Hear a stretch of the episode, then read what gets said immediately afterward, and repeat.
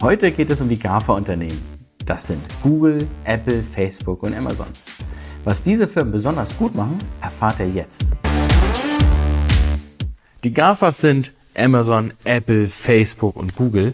Und für den einen oder anderen von uns sind diese Firmen eigentlich die Existenzgrundlage. Für andere ist genau das Gegenteil. Und um das mal ein bisschen zu beleuchten, haben wir diese Session aufgezeichnet. Die GAFAs selber, und da möchte ich mich von den Zahlen her nähern, sind gigantisch. Diese vier Firmen sind so viel wert wie das Bruttoinlandsprodukt des viertgrößten Landes auf dieser Welt. Indien. Und das muss man sich einfach mal durch den Kopf gehen lassen. Diese vier Firmen sind so groß wie Indien. Und diese sind auch noch massiv gewachsen. Die Frage ist, wann diese vier Firmen noch größer sind als das größte Land der Welt.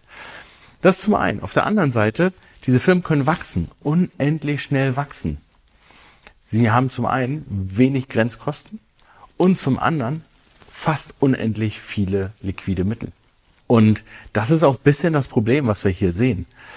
Während der ein oder andere als ähm, Instagrammer ähm, die Kohle verdient und darüber Werbung generiert oder als Marketplace-Händler dort Produkte verkauft, ist es so, dass andere Firmen von ihrer entsprechenden Branche her so eingequetscht werden, dass da nichts mehr übrig bleibt.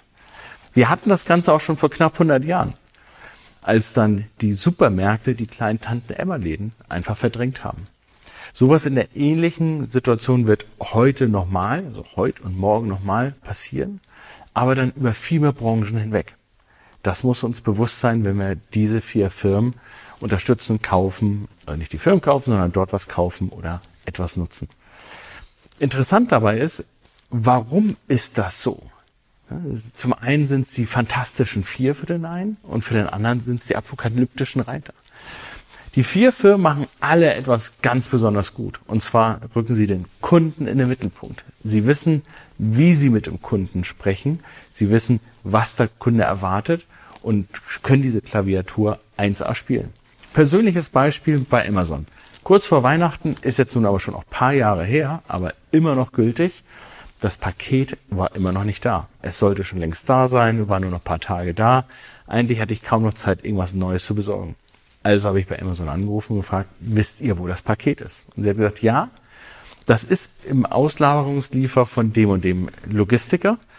Die haben aber ein Problem. Warten Sie einen Moment, hätten Sie Interesse daran, dass wir einfach zu dritt sprechen? Meine ich, wie zu dritt? Ja, zu dritt mit dem entsprechenden Mitarbeiter des Logistikunternehmens bei. Klar, gerne. Und ähm, innerhalb kürzester Zeit hatte ich dort einen Mitarbeiter mit in dem Call mit drin. Hat gesagt, ja, ich könnte Ihnen persönlich was anbieten, und zwar Sie kommen vorbei. Wir können leider nämlich nicht mit unseren LKWs rausgehen, weil es so zugefroren ist, dass wir es wahrscheinlich auch in den nächsten zwei Tagen nicht machen können. Grandios. Ähm, warum ist es grandios? Amazon hat meine Bedenken, mein, mein, meine, meine Pain, meine Angst, dass das Paket nicht richtig ankommt oder nicht schnell genug ankommt, ernst genommen. Sie haben es ernst genommen. Sie haben versucht, eine Klärung herbeizuführen, auch wenn diese bedeutet, ich hätte 80 Kilometer fahren müssen. Und ich habe ähm, auf der anderen Seite den Hintergrund des Problems verstanden. Schlussendlich hat Amazon dort in dem Zuge es ideal verstanden, mich und meine Pain abzuholen. Und das geschieht genauso bei den anderen Firmen. Facebook verdient das Geld mit Werbung. Und wie schafft es Facebook, möglichst viel Werbung zu schalten? Klar, wenn ich Facebook nutze oder Instagram. Und wie bekommt Facebook es hin, dass ich Facebook und Instagram nutze? Mit den richtigen Push-Nachrichten. Nicht umsonst haben sie einen Heerscharen von Psychologen engagiert, die genau das herausfinden, wann ich wie getriggert werde, wann, worauf ich anspringe und worauf auch nicht. Und worauf ich anspringe, pushen sie dann natürlich viel, viel häufiger, weil ich gehe auf Facebook, bekomme Werbung angezeigt. Und das macht was mit, mit uns natürlich selber auch. Jeder weiß es selber, wir, wir nutzen diese Medien intensiv auf eine ganz omnipräsente Art und Weise, im Beruf und auch zu Hause. Und interessant ist, dass diese vier aus meiner Sicht nicht einfach nur die Bösen sind in dem Zuge, obwohl auch Geschäfte dadurch sicher pleite gehen, nicht mehr weiter leben konnten, aber es sind die, die vielleicht auch in vier, fünf, sechs Jahren es nicht geschafft hätten. Es ist das Besondere, dass diese Schnittstelle Kunde, Firma so ideal bedient wird. Und das machen aus unserer Sicht viele Firmen hier in Deutschland immer noch nicht gut. Und eigentlich nicht nur Deutschland, eigentlich auch Europa und darüber hinaus. Und zwar diejenigen, die halt eher aus dem Retail kommen, die aus dem, ähm, aus dem Markensein kommen. Das sind deutliche Veränderungen. Vor knapp zehn Jahren oder zwölf Jahren gab es mit dem Institut für Handelsforschung ein, eine Konferenz und da wurde ich auch gefragt, was ist so eins der größten Punkte für die nächsten Jahre, meinte ich. Ja, Click and Collect. Das müssten sich gerade die Omnichannel Retailer viel intensiver ansehen. Einige haben es gemacht, einige machen es sehr, sehr gut, wie eine Decathlon. Und andere nennen es Call and Collect. Und die Erfahrung ist aber Call twice, bezahl irgendwo an der Kasse dort und hole es dann ab. Also kein guter Prozess. Call twice, weil halt die Aufnahme der Bestellung ähm, übers Telefon bei meinem Namen schon gar nicht so einfach war.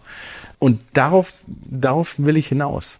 Das ist der Kernpunkt, warum ähm, Unternehmen erfolgreich sind und andere Unternehmen nicht erfolgreich. Das ist die Customer Experience dazu.